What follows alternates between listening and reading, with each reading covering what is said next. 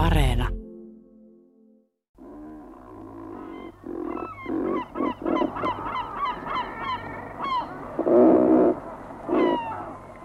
Mitenköhän ruokkia pitäisi kuvailla?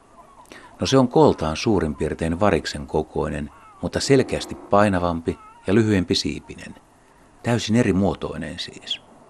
Ruokin selkäpuoli ja pää ovat mustat, vatsapuoli puhtaan valkoinen.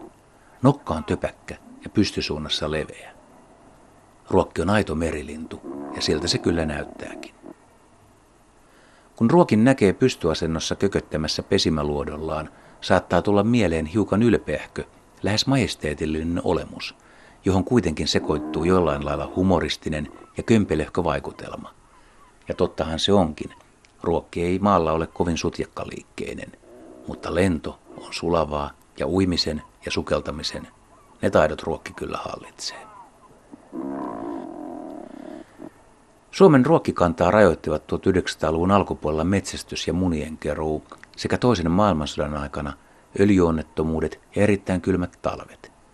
Kannan nopea kasvu alkoi 1950-luvulla ja jatkui Pohjanlahdella vielä 1970-luvullakin, mutta tasoittui, kun minkit levisivät parhaille ulkoluodoille.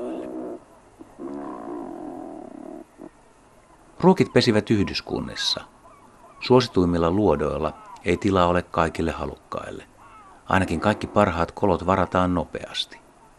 Ja usein sama kolo on samojen lintujen käytössä vuodesta toiseen. Pesäkolon löytää valkoisten jätösten perusteella. Se on askeettinen, sisustamaton onkalo kivien suojassa. Varsinaista pesää ei ole. On vain pieni painauma, missä voi hautoa. Jos kolossa on vanhoja puidenlehtiä tai merilevää, ovat tuuli ja meri tuoneet ne sattumalta sinne. Ruokki munii vain yhden munan, ja se on melko kookas.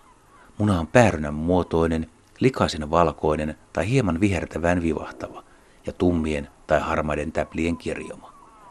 Jos malttaa tonkia munien kuoria pesäkoloista ja tutkia niitä tarkemmin, huomaa, että munat voivat olla myös hiukan punertavia. Itse asiassa ruokkien munien värivalikoima on melkoinen. Molemmat puolisot hautovat yhteensä noin 35 vuorokautta. Perheen ainokaisesta pidetään hyvää huolta. Poikanen saa jo pienenä purtavaksi kokonsa nähden hämmästyttävän suuria kaloja. Jos silakkaa, kilohailia, tuulenkalaa, kivinilkkaa tai äyriäisiä ei löydy matalista vesistä, ravintoa haetaan sitten syvemmältä. Ruokit voivat sukeltaa useiden kymmenien metrien syvyyteen. Pienet poikaset ovat vaaleita, hauskan näköisiä veijareita.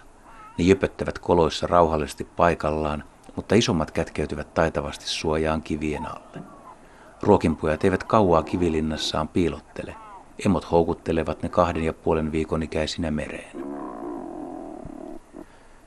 Nykyinen ruokkikanta arvioidaan noin kahdeksaksi tuhanneksi pariksi. Vuosittainen vaihtelu voi kuitenkin olla merkittävää. Ruokkien pesimäaikaiset joukkokuolemat itäisellä Suomenlahdella vuosina 1992, 2000, 2006 ja 2010 autioittivat paikoittain perinteisiä ruokkisaaria. Noiden lintukuolemien syytä ei ilmeisesti vieläkään ole pystytty yksiselitteisesti selittämään. Vesien rehevöitymisen takia lisääntyneet myrkylliset leväkukinat lienevät lintukuolemien todennäköisin syy. Mutta ei tiedetä, voiko merinupotetulla taistelukaasuilla ja muilla kemiallisilla yhdisteillä olla myös osuutensa asiaan.